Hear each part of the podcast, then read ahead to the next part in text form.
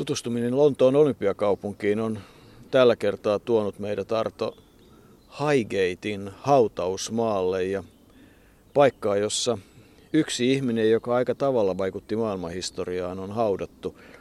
Ei ole montaa päivää hänen syntymäpäivästään, kun tässä toukokuussa ollaan. Ei ole, kaveri on saanut kukkia. Täytti muutama päivä sitten 194 vuotta kunnioitettava ikä, mutta siitä hän tietysti on ollut haudassa jo kotvan aikaa. Karl Marx. Hän on ehkä tunnetumpi Marx kuin Marxin veljekset, joista muuten tuota Kemmo oli naimisissa Barbaran kanssa, jonka Frank Sinatra sitten varasti häneltä, mutta sillä ei ole mitään tekemistä tämän tarinan kanssa, vaan nyt teemme tällaista kiven hakatut spesiaalia, mutta samalla myöskin eräänlaista amatöörioppaat Lontoossa jaksoa ennakkona kesälle, koska olemme tänne tulleet. Ei täällä paljon ihmisiä ole, silloin tällöin kulkee muutama ryhmä tästä ohi, mutta massiivinen on tuo Karl Marxin hauta. Se on siis iso kivi ja siellä päällä on sitten todella iso jyhkeä pääpatsas, mikä se nyt on, veistos Karl Marxista, kaikki tuuhe ja tukkaparta. Kyllä hänet siitä tunnistaa, mitä noita kuvia on nähnyt. Tuommoisia patsaita on tietysti muuallakin maailmassa, jossa Marx on näköispatsana ikuistettu, mutta kyllä niin kuin sanoit tuossa alussa, niin maailman historiaan hänellä oli hyvinkin merkittävä vaikutus ja on tietyllä tavalla yhä edelleen. Niin, kyllähän tietysti hänen merkityksensä siihen, että tämmöinen oikeudenmukaisuus on noussut pintaan, on aika merkittävä. Haudassahan lukee päällimmäisenä Workers of all lands unite, kaikkien maiden työläiset yhtykää.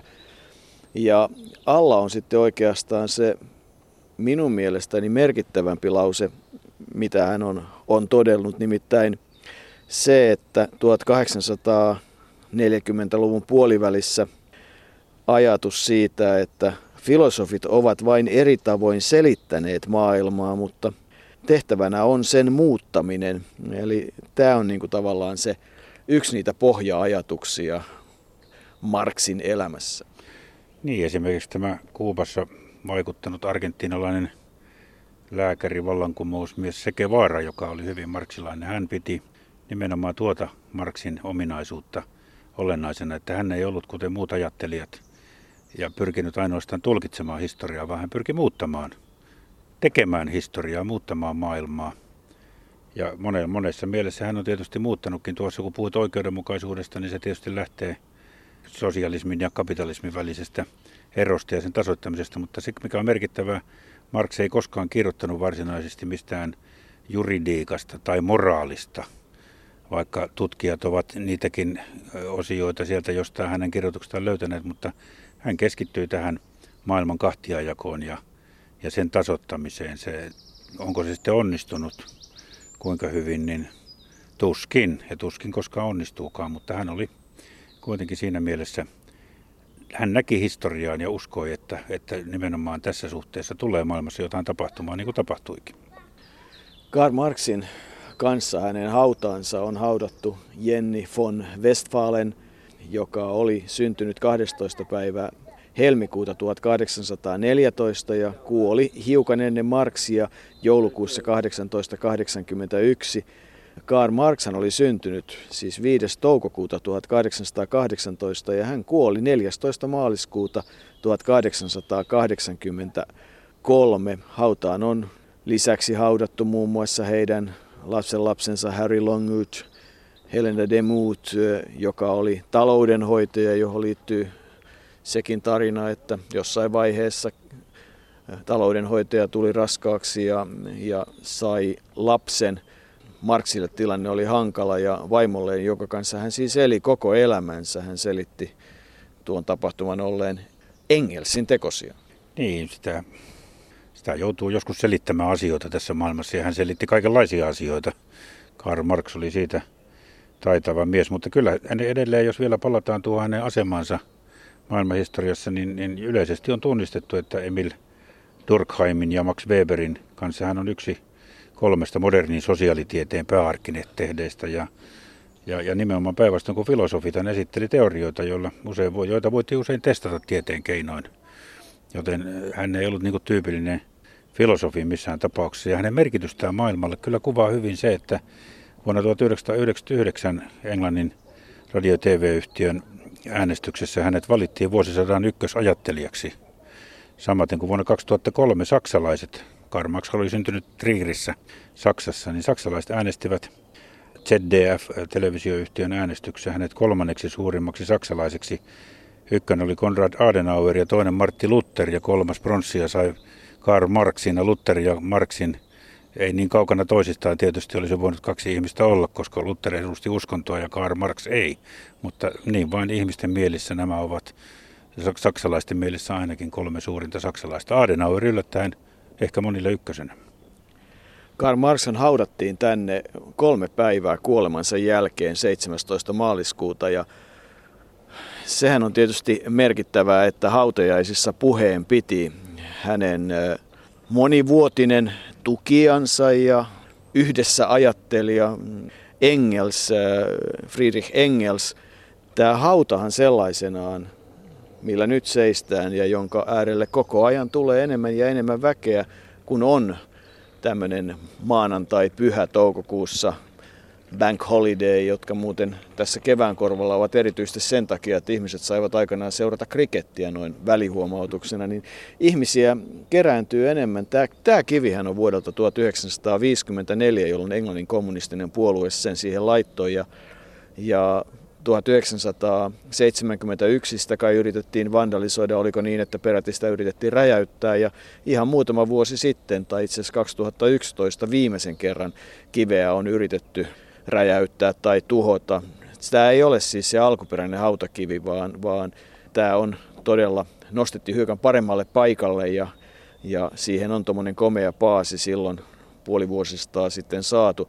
Tämä Haigeitin hautausmaahan on siinä tilassa, että täällä on kovasti menossa kunnostustöitä ja, ja nämä vanhat hautamuistomerkit, joita kyllä on sekä läntisellä että itäisellä puolella silmän kantamattomiin, niin, niin niitä kierrassaan riittää. Samaa voitaisiin tietysti tehdä siellä, kun ulkomailla oltiin muulloinkin näitä hautajuttuja tekemässä, niin kyllähän se Viipurissa hautausmaa voitaisiin myös laittaa samalla lailla pikkuhiljaa kuntoon.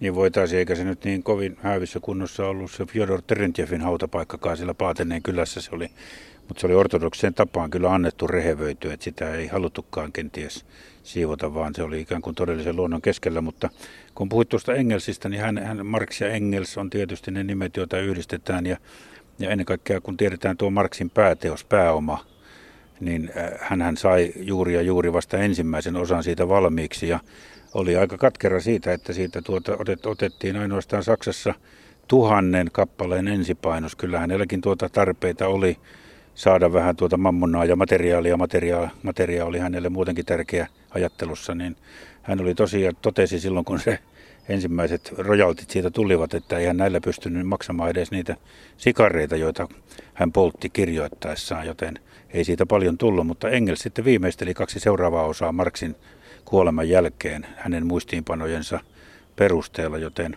vasta ensimmäisen osan hän itse näki valmiina. Mutta Engels todella piti puheen tässä, tässä 17. maaliskuuta 1883.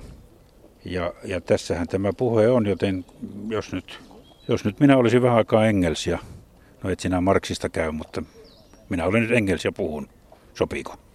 Ole hyvä ja puhu. Sen jälkeen voidaan sitten katsoa, että minkälainen Marksin elämä noin niin kuin kronologisemmassa mielessä oli.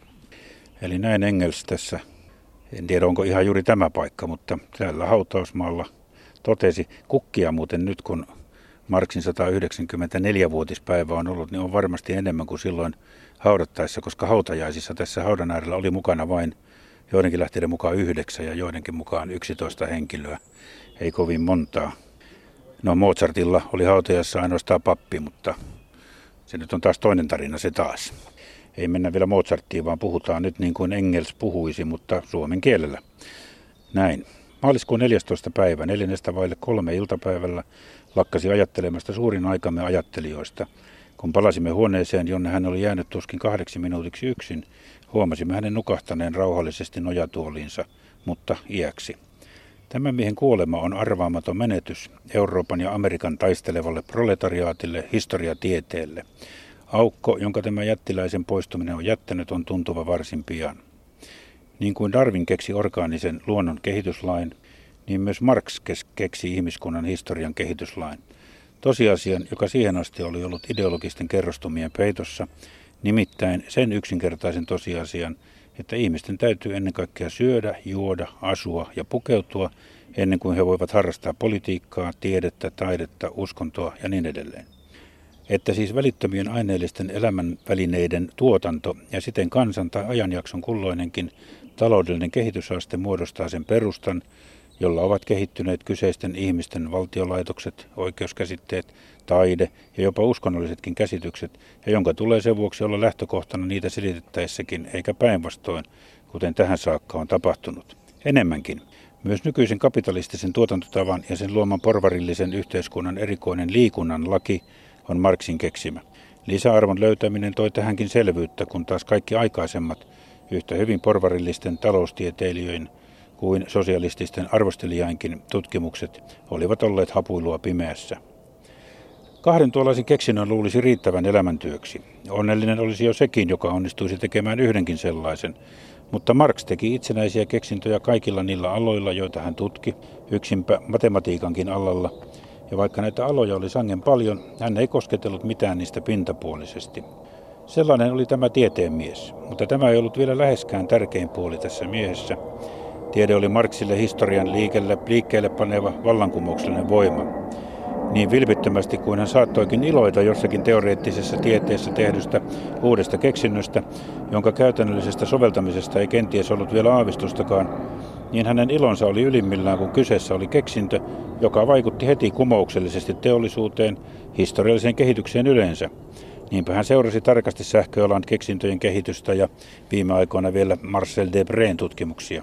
Mars oli näitä ennen kaikkea kumousmies. Hänen varsinaisena elämänkutsumuksenaan oli myötävaikuttaa tavalla tai toisella kapitalistisen yhteiskunnan ja sen luomien valtiolaitosten kumoamiseen, edistää nykyajan proletariaatin vapauttamista, proletariaatin, jolle hän ensimmäisenä oli antanut tietoisuuden sen asemasta ja tarpeista, tietoisuuden sen vapauttamisen ehdoista.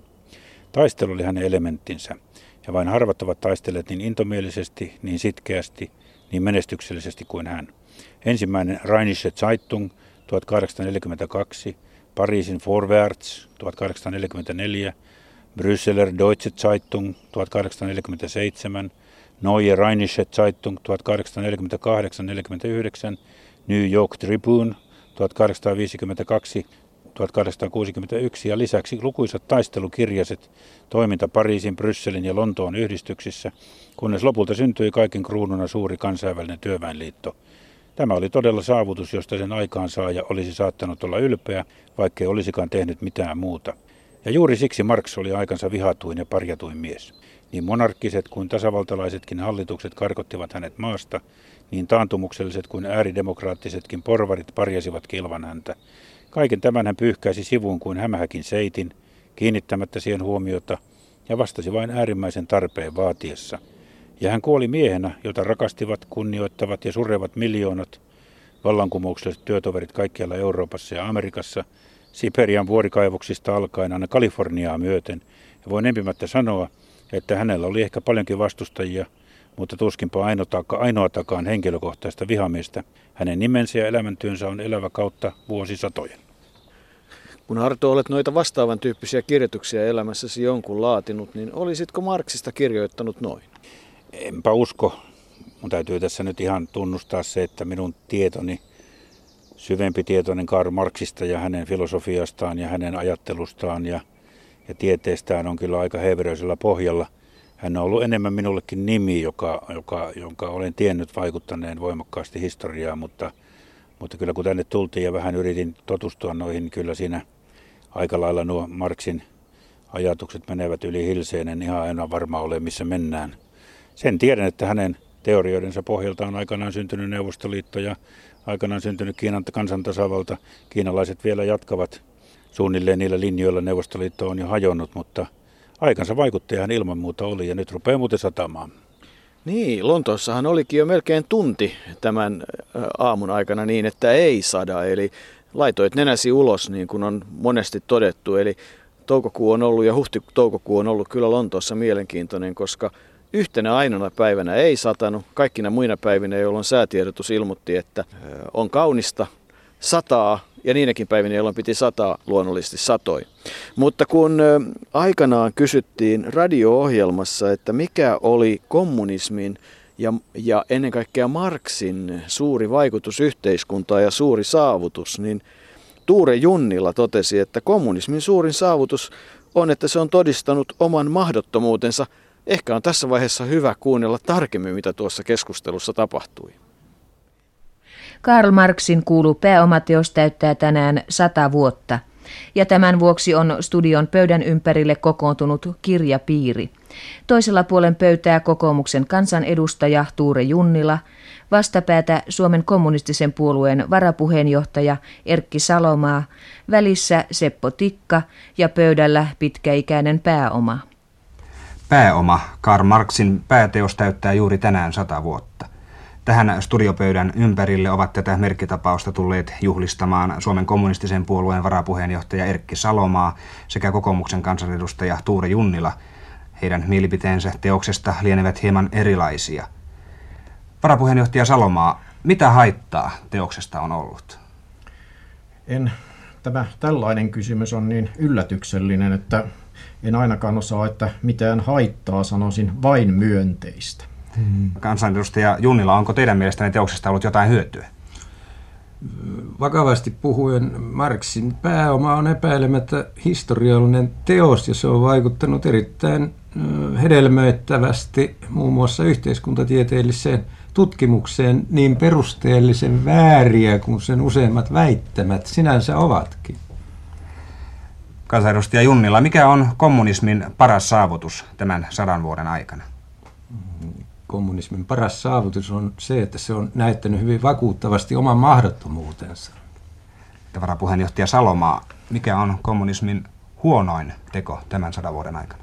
Niin jokaisessa liikkeessä tietysti on kielteisiäkin piirteitä ja saatetaan tehdä virheitäkin, mutta tällaiseen kysymykseen vastaaminen, että mikä nyt olisi huonoin teko, niin se on hyvin vaikea ja minun käsittääkseni ei se nyt liity tähän meidän keskustelumme aihepiiriinkään. Kuinka suuri osa ihmiskunnasta tulee seuraavan sadan vuoden aikana tuntemaan tämän teoksen?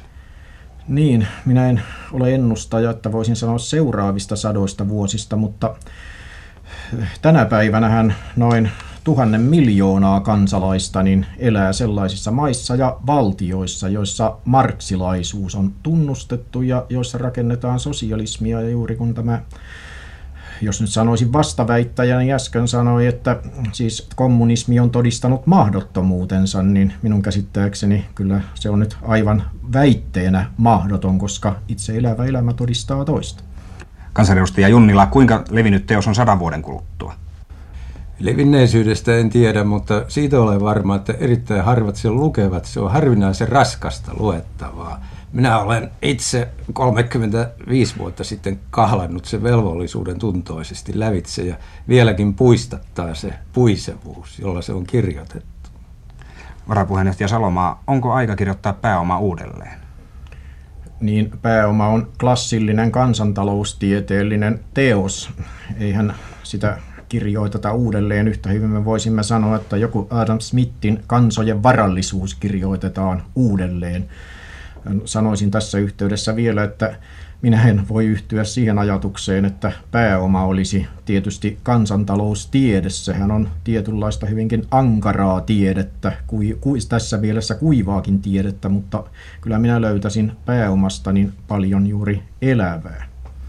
Kansanedustaja Junnila, haluaisitteko te kirjoittaa pääoman uudelleen?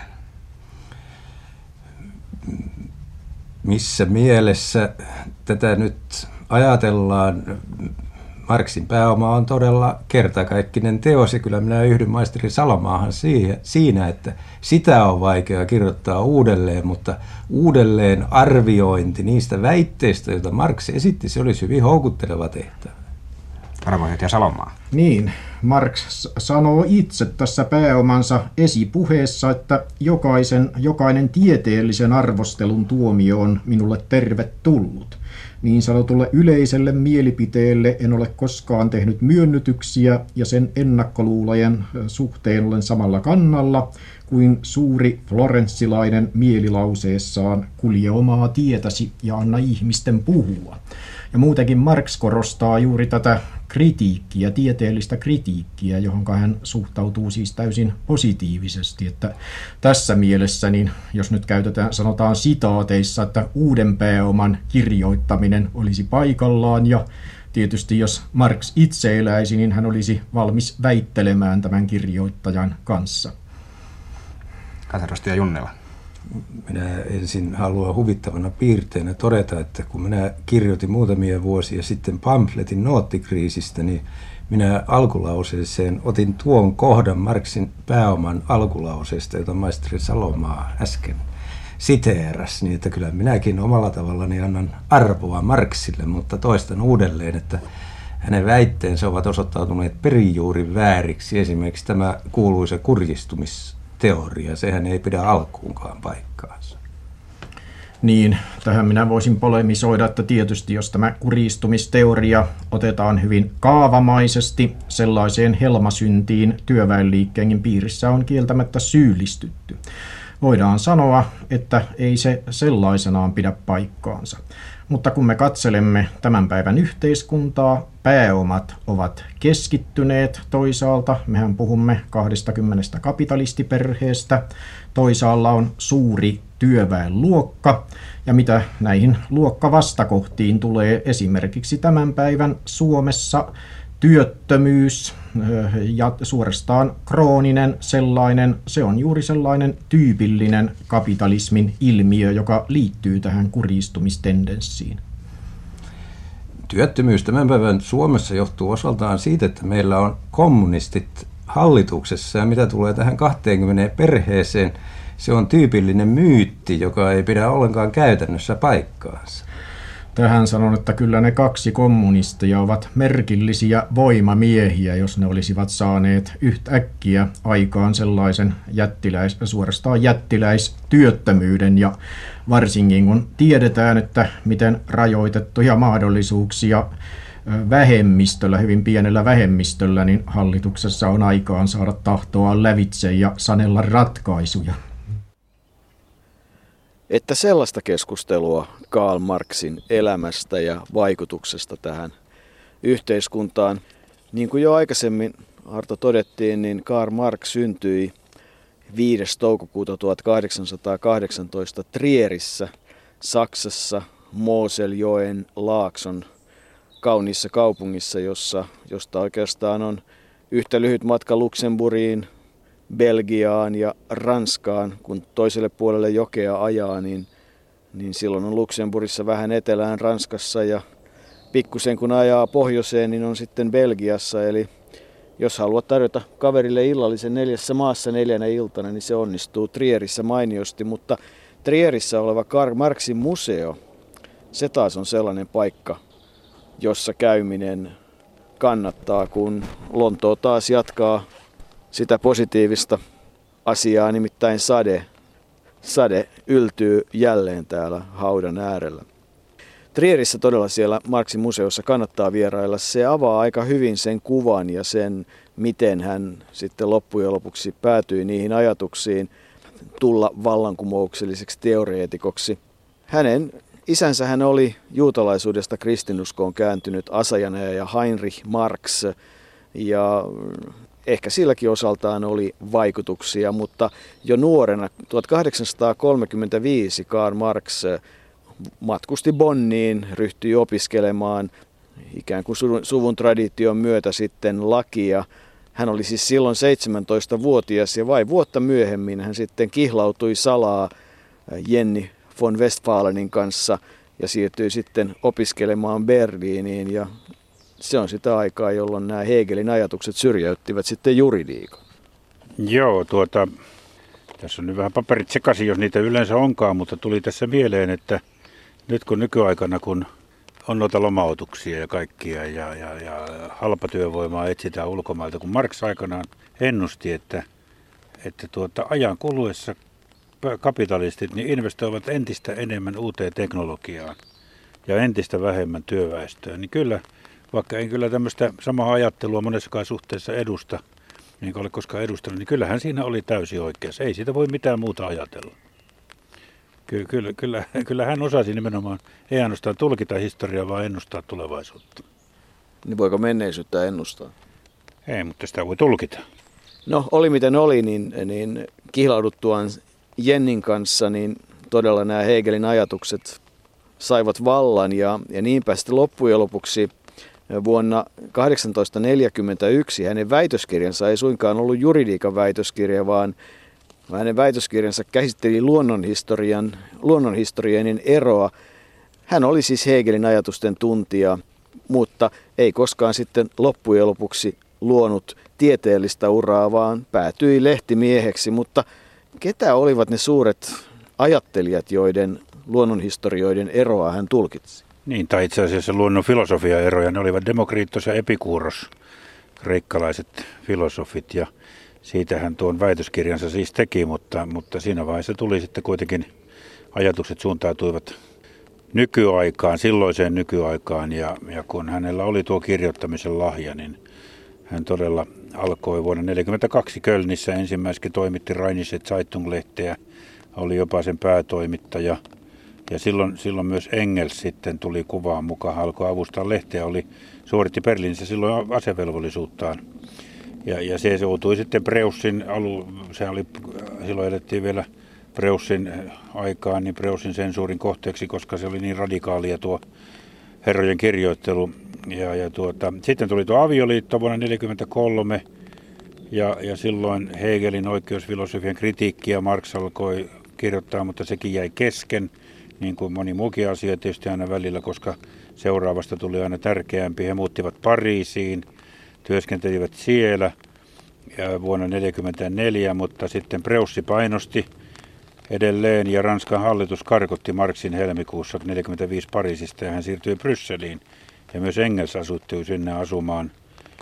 Ja Marx luopui sitten siellä Brysselissä ollessaan Preussin kansalaisuudesta – ja ryhtyivät, hän ryhtyi tuota, Englannin ja Manchesterin oloja, molemmatkin ryhtyivät tutkimaan mahdollisuutta olla Englannissa ja, ja tuota, tänne hän sitten kuitenkin jossain vaiheessa päätyi, eli täällä nyt hänen haudallaan ollaan ja, ja tuommoinen kiva kes, vesisade, kevätsade tässä juhlistaa pari päivää sitten ollut ajattelijan syntymäpäivää. Niin oikeastaan kai siltä 43, 1843, kun hän kirjoitti Mooselin alueen talonpoikia puolustavan kirjoitukseen, nousi sitä kautta valokeinaan ja joutui eroamaan poliittisen painostuksen myötä. Ja kyllähän siihen seuraavaan vuoteen se saksalais-ranskalainen vuosikirja, joka ilmestyi vain kerran, kunnes sensuuri iski. Hän käsitteli juutalaiskysymystä ja Hegelin oikeusfilosofian kritiikkiä niin edelleen, niin edelleen. Ja silloin todella Engels oli avustajana ja, ja taas sitten Engelsin englantilaisten työolojen tutkimukset innostivat entistä enemmän tämmöisen poliittisen taloustieteen kritiikin pariin. Ja sitten siirtyminen sinne Pariisiin, niin kuin sanoit, na- naimisiin ja lapsen syntymä. Seitsemän lasta, josta vain kolme jäi eroon. Itse asiassa tämä Pariisin käsikirjoitus vuonna 1844 se julkaistiin Neuvostoliitossa ensimmäisen kerran vasta 1932 ja siihen vuoteen 1845 ja siihen Brysselin jaksoon liittyy todella se hautaankin kirjattu lause, että filosofit ovat vain eri tavoin selittäneet maailmaa, mutta tehtävänä on sen muuttaminen, tietyn luokan proletariaatin etujen läpivieminen. Eli tavallaan tämä on niin se merkittävä aika, joka johti sitten siihen 1848 sen kommunistisen manifestin syntyyn. Sosialismi on tiedettä, ei vain utopia. Mutta kuunnellaan välille muita ajatuksia ja jatketaan sen jälkeen. Mennään elämässä kohti sitä aikaa, jolloin hän tuli tänne Lontooseen ja hankki ne ensimmäiset vaatimattomat asuntonsa sieltä Sohon 28 Dean Streetistä ennen kuin sitten vaimon pienellä perinnöllä saatiin Regent Parkin pohjoispuolelta Primrose Hillistä 1855 hankittua pieni talo, jossa he sitten elivät loppuun, mutta vaatimatonta oli se elo. Yhtä kaikki, pohditaan tovin päästä lisää. Suomentajan työ on pitkäjännitteistä, tarkkuutta ja kärsivällisyyttä vaativaa työtä. Antero Tiusanen on suomentaja, joka on toiminut 13 vuotta tällä alalla. Hän on kääntänyt useita kaunokirjallisia teoksia ja kuunnelmia. Viimeiset kuusi vuotta hän on omistautunut kuitenkin aivan tietyn tyyppiseen käännöstyöhön, nimittäin tieteellisen tekstin ja erikoisesti Karl Marxin eräiden teosten kääntämiseen. Nyt on kirjakauppoihin ilmestynyt hänen uusin suomennoksensa, Karl Marxin pääoman kolmas osa, Marxin keskeistä, meillä vielä melko tuntematonta tuotantoa. Tämä työ on vienyt häneltä kolme vuotta ja merkinnyt 1300 valmista konekirjoitusliuskaa. Pelkkä suomennoksen korjaaminen kesti puoli vuotta. Marksin tapauksessa, ja sama koskee kaikkea tieteellistä käännöstyötä, ei kääntämistä voi perustaa pelkästään kielitaidolle eikä pelkälle tekniikan tuntemiselle, vaan ennen kaikkea vaaditaan kirjailijan tuotannon tuntemista. Aikaisempi kokemus käännöstyöstä, myös kaunokirjallisuuden kääntämisestä, on ollut tarpeen. Karl Marx oli tunnetusti kielen ja tyylin mestari – DDRssä hänet lasketaan tyylillisten ansioittensa perusteella myös Saksan kaunokirjallisuuden erääksi merkkihenkilöksi, ja siksi jokaisen Marx-kääntäjän on täytettävä myös alkuperäistekstin asettamat tyylilliset vaatimukset. Pääoman kolmannen osan kääntäminen vaati Antero Tiusaselta lisäksi uuden kielen, nimittäin venäjän opettelemista vertailujen tekemiseksi pääoman venäjänkieliseen laitokseen. Nyt saatavilla olevat Marxin ja Engelsin valitut teokset – ja pääoman kolme osaa uusina painoksina on kustannettu Moskovassa ja ne tarjoavat suomalaisille lukijalle mahdollisuuden tutustua Marksin pääteoksiin. Marksin pääoman eri osien suomentamisen historia on varsin erikoislaatuinen. Ensimmäinen osa ilmestyi hyvin merkillisellä tavalla. Vuoden 05 suurlakon jälkeen syystä tai toisesta silloin eduskunta teki kertomaan mukaan yksimielisen päätöksen, että valtiovaroin suomennutetaan Marksin kuuluisan kuulun pääoman ensimmäinen osa. Syitä tähän voidaan vain arvailla. Ehkä suurlakon, suurlakon pelästyttäminen porvaripiirit halusivat omalla kielellään tutustua, mitä pahamaineinen pääoma pitää sisällään. Joka tapauksessa kirja julkaistiin puhtaasti valtion varoin, näin kerrotaan. Ja se vai 11 vuotta vuoteen 1917.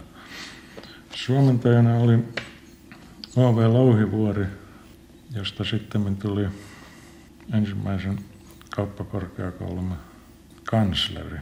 Ja lisäksi kansalaissodan aikana hän oli Vaasassa toimineen valkoisen hallituksen jäsen, eli niin sanotun Lahtari senaatin senaattori. Toinen, toisen osan suomennushistoria on lähes yhtä poikkeuksellinen. Mauri Ryömä oli perustanut Suomen ja Neuvostoliiton rauhan ja ystävyyden seuran, tietenkin yhdessä muiden kanssa. Mutta tästä hyvästä hän Viimeisimmän sotamme aikana istui mm, vuosia Vaasan vankilassa. Ja täällä hänelle annettiin luonnollisesti erikoislupa suomentaa pääoman toinen osa. Hän teki siis koko työn vankeutensa aikana, mikä sinänsä on ainutlaatuinen ja erittäin kunnioitettava saavutus. Karl Marxin pääoma koostuu itse asiassa neljästä osasta. Pääoma on teos, joka käsittelee pääoman ja työn kaikkia suhteita ja asettaa lopulliseksi tavoitteekseen yhteiskunnan liikkeen, taloudellisen lain löytämisen. Friedrich Engels, joka valmisti painokuntoon ja julkaisi viimeiset pääoman osat Marxin kuoltua, on sanonut pääomasta – niin kauan kuin maailmassa on ollut kapitalisteja ja työläisiä, ei ole ilmestynyt kirjaa, jolla olisi työläisille samanlainen merkitys kuin kyseisellä teoksella. Nyt on ensi kerran selvitetty tieteellisesti pääoman ja työn suhde, se akseli, jonka ympäri koko nykyinen yhteiskuntajärjestelmämme pyörii. No, omalla kohdallani kolmannen osan suomennustyössä turvauduin sanakortista metodiin. Olin aikaisemmin suomentanut kolme Marksin muuta keskeistä teosta ja niiden vaatiman kahden vuoden aikana olin ryhtynyt kokoamaan korteille, sanakorteille Marksin keskeisimpiä termejä. Tein siis eräänlaisen oman sanakirjan. Pääoman kolmas osa on sikäli hankala etenkin kääntäjän suomentajan kannalta, että Marx ei itse ehtinyt ennen sairastumista ja kuolemaansa valmistaa sitä painokuntoa, vaan teos jäi häneltä lähinnä häntä itseään varten paperille merkittyinä muistiinpanoina ja ensimmäisenä luonnoksina. Näin on selvää, että teksti tuottaa tulkintavaikeuksia. Marx ei vielä ollut ajatellut lukijaa. Hän tekstillään käy jonkinlaista keskustelua itsensä kanssa. Marx kirjoitti pääoman ranskankielisen laitoksen alkusanoiksi aikoinaan. Tieteen kukkuloille ei johda mitään valtateitä, ja vain se voi toivoa saavuttavansa sen kirkkaat huiput, joka ei säikähdä uupumusta sen jyrkkiä polkuja kiivetessään. Ehkä tämä oli mottona myös Antero Tiusasella hänen ryhtyessään Marksin suomentajaksi. Olkoon se haasteena myös pääoman lukijoille. 1848 oli Arto Euroopassa mielenkiintoinen vuosi. Puhutaan Euroopan hullusta vuodesta. Paljon tapahtui Ranskassa helmikuun vallankumous ja tapahtui kaikenlaista liikehdintää siellä sun täällä, mutta tietysti yksi tärkeä osa noin suomalaisuuden kannalta, joka kuvaa aikaa, on se, että, että toukokuussa 1848, tarkalleen 13. päivänä, Kumtähden kentällä ensimmäisen kerran kuultiin myös maamme laulu, mutta siihen aikaan tietysti liittyi sitten ennen kaikkea tämä Marxin ja Engelsin vahva aika, yli sata artikkelia ja Marx muun muassa vaati olemaan maksamatta veroja, joka johti sitten pidätykseen ja karkoitukseen Lontooseen 1849 ja sitten myöhemmin tämä kommunistinen liitto se organisoitiin uudelleen, mutta se oli värikästä aikaa Euroopan politiikassa. Se oli värikästä aikaa ja silloin 48 helmikuussa ennen sitä maamelaulun julkistamista ilmestyi tämä yksi Marksiin liitetty tunnetuin teos kommunistisen puolueen manifesti, joka tunnetaan kommunistisena manifestina. Ja, ja siitä se tuo luokkataistelu sitten varsinaisesti lähti käyntiin. Siinä vaiheessa Marx joutui siirtymään paikasta toiseen. Hänet kar- karkotettiin Brysselistä Pariisiin. Hän oli Viinissäkin välillä ja Kölnissä jälleen, mutta lopulta sitten päätyi Lontooseen. Ja ehkä tuota kuvaa tuota Marxin joutumista siirtymään paikasta toiseen, että hän sitten koko ajan kyllä yritti harhauttaa viranomaisia siitä, että missä hän on ja käytti paljon salanimiä kirjoitustöissään. Esimerkiksi Pariisissa ollessaan hän käytti nimeä Monsieur, Monsieur Rambeau. Ja sitten taas Lontoossa hän allekirjoitti kirjeensä nimellä A. Williams. Ja tuota, hänen ystävänsä, aika hauskaa sinänsä, kutsuivat häntä Maoriksi, koska hänellä oli tuo tumma, tumman sy- synkkä musta kihara tukka. Ja nämä ystävät uskoivat, että se nimenomaan muistutti noita historiallisia maureja Pohjois-Afrikasta ja sen takia häntä kutsuttiin sillä nimellä. Mutta sitten hänen lapsensa kutsuivat häntä Old Nick ja Charlie olivat hänen lempinimiä lasten suussa. Ja hän myös keksi itse sitten lempinimiä ja salanimiä äh, vierailleen ja ystävilleen ja perheelleen. Esimerkiksi Engels oli kenraali ja sitten tuo jo edellä mainittu taloudenhoitaja Helen oli Lenchen tai Nym.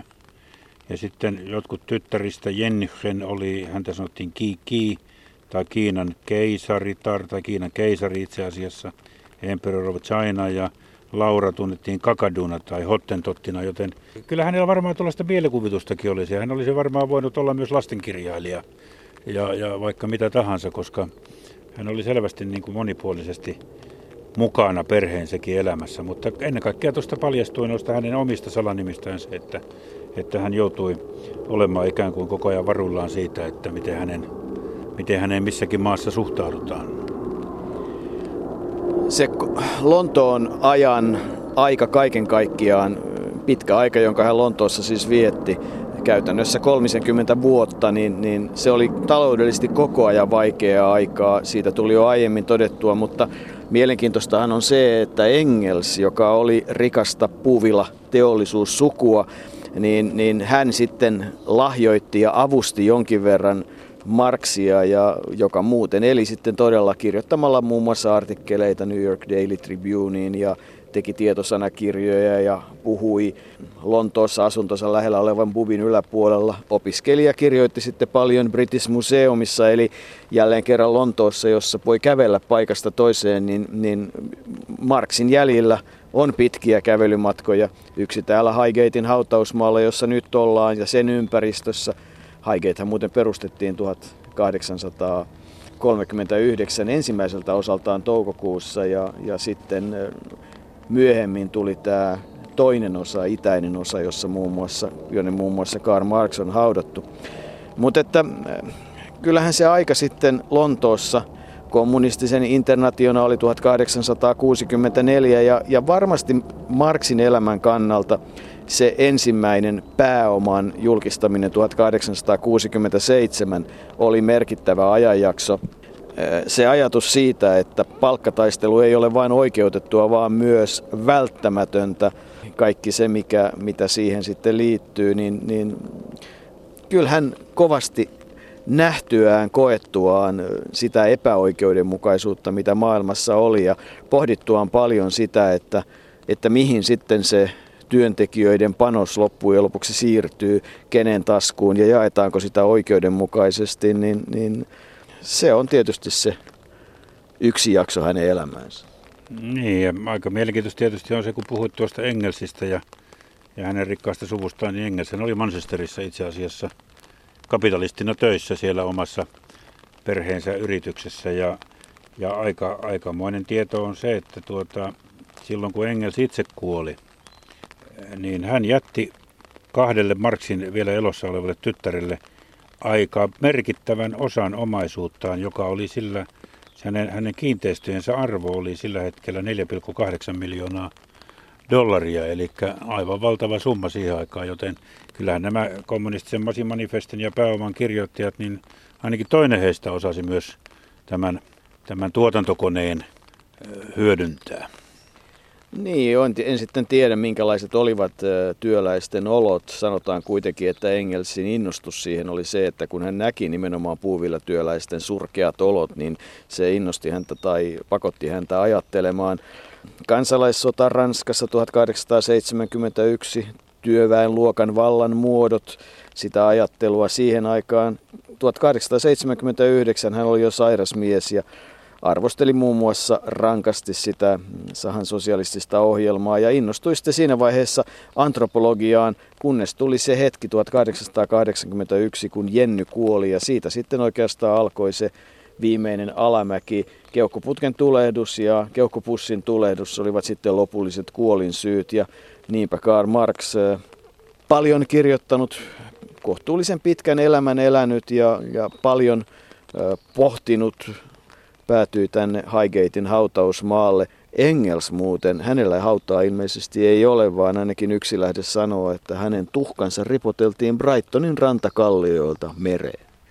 Niin, hän ei ole ensimmäinen eikä ehkä viimeinenkään, joka, jonka tuhka sitten tuonne meren syliin ripotellaan. Siinä on jotain, en tiedä, siinä on jotain tavattoman hienoa minun mielestäni, että pääsee sitten vähän matkailemaan ympäri maailmaa, tai miten se nyt tulkitseekaan kun Marx kuoli, niin merkittävä oli myös se, että hänellä ei ollut sillä hetkellä minkään maan kansalaisuutta. Hän, hän oli, ehkä hän oli sitten vain maailman kansalainen. Ja, ja tuota, varmasti hänen vaimonsa kuolema oli, merkitsi suuresti sitten hänen sairastumiseensa ja sairautensa pahenemiseen. Hän oli erittäin huonossa kunnossa viimeiset 15 kuukautta elämästään. Oli keuhkoputken tulehdusta ja keuhkopussin tulehdusta ja, ja niin, hän, niin hän sitten lähti täältä, mutta niin kuin on monessa lähteessä sanottu ja ei nyt tänään ole sitä ihan pystytty todistamaan, niin tämä Marksin hauta on poliittisten pyhiinvaeltajien yksi kohteista. Tänään en ole kyllä varsinaista poliittista pyhiinvaeltajaa erottanut näistä joukosta, vaan kyllä tavallisia turisteja, eikä, eikä mekään oikein käydä poliittisista pyhivaeltajista, kun tällä sateenvarjoalla väijytään ja ihmetellään tämä maailman menoa, mutta kyllä täällä varmasti käy ihmisiä. Tämä Highgatein hautausmaa on tietysti vähän vaikeasti tavoitettamissa. Pitää Northern Linea tulla viimeiselle pysäkille ja siitä melkein ottaa pussia, vielä kävellä pitkä ylämäki tänne, tänne hautausmaalle ja osata vielä tulemaan tulla itäpuolelle eikä länsipuolelle. Täällä on muitakin kuuluisia henkilöitä, muun muassa Dickinson haudattu tänne haikeittiin ja, ja, ja useita muitakin, joten kyllä täällä paljon muitakin hautoja on. Mutta tämä Marksin hauta ilmeisesti on se, on se ehdoton ykköskohde, minkä takia tänne tällaisena sadepäivänäkin on kuitenkin kymmeniä ihmisiä saapunut. Sitä ihmettelen, että missään vaiheessa maininnut sitä mielenkiintoista yksityiskohtaa, mikä liittyy tänne tulemiseen. Nimittäin aika paljon Arto on sekä tämän sarjan myötä että muuten hautausmailla kierretty, mutta Oletko usein suorittanut pääsymaksua? No ei kun yritin sitä just muistella, että, että tuota, ei USAssa eikä Ranskassakaan, jossa kuitenkin jonkun verran olen näissä, näillä viimeisillä lepopaikoilla käynyt, niin ei siellä kyllä. USAssa oli ainoa, että Clark Cablein ja Carol Lombardin eh, haudalle, joka oli siis rakennuksen sisällä. Sinne ei päästetty, sinne todettiin vain, että pitää olla lupa, lupa sitten erikseen, koska, koska se on pyhitetty vain heille, mutta ei siinä mitään, ei sinne olisi päässyt pääsymaksullakaan.